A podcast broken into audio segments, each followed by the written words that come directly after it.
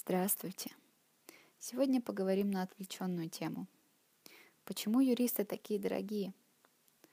Этот выпуск будет основан на публикации Сэма Гловера, которая называется «Почему юристы такие дорогие?» Я скажу вам почему. Итак, начнем наш разговор. В отношениях между юристами и их клиентами вопрос о цене услуг является несомненно важным – причем, как отмечает Сэм, количество таких обсуждений возрастает. Поэтому целесообразно подумать над вопросом о высокой их цене. Почему она такая? Какие факторы влияют на нее? Так, для наших американских коллег это стоимость обучения, необходимость осуществления страхования профессиональной ответственности.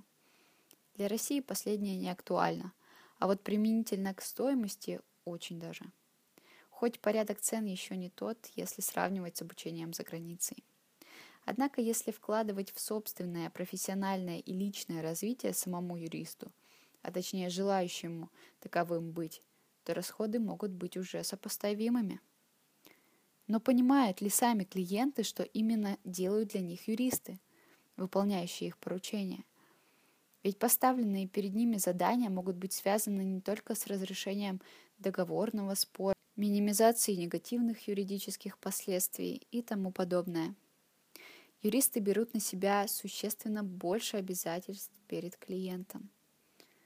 Любой клиент, встречающийся с юристом, имеет повод для беспокойства, имеет какой-то неразрешенный конфликт, либо какую-то проблему. Фактически, когда этот самый клиент привлекает юриста, последний, заключив договор, как верно отмечает Сэм, тем самым говорит, хорошо, вы больше не должны ни о чем беспокоиться. Ваши проблемы – мои проблемы. Может быть, для кого-то это высказывание пустое и не несет никакого значения. Но для некоторых юристов оно истинно. Клиент, выбравший нужного ему юриста, может спать спокойно.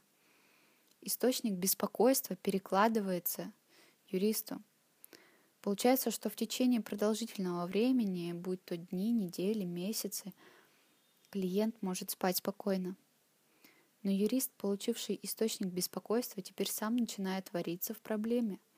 Ему даже могут присниться отдельные обстоятельства ситуации клиента. Его могут мучить кошмары, бессонница, появиться нервный тик и так далее, но все равно в голове будет по-прежнему находиться проблема клиента.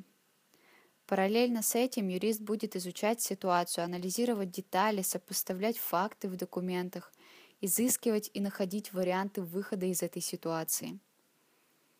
Спасибо огромное вам за внимание. Я обязательно продолжу разговор на эту тему в следующем выпуске. И расскажу на конкретном примере, чем юристы могут пожертвовать во имя интересов клиента. И подведу итоги поставленного в начале выпуска вопроса. Почему же все-таки так дорогие услуги юриста? До свидания.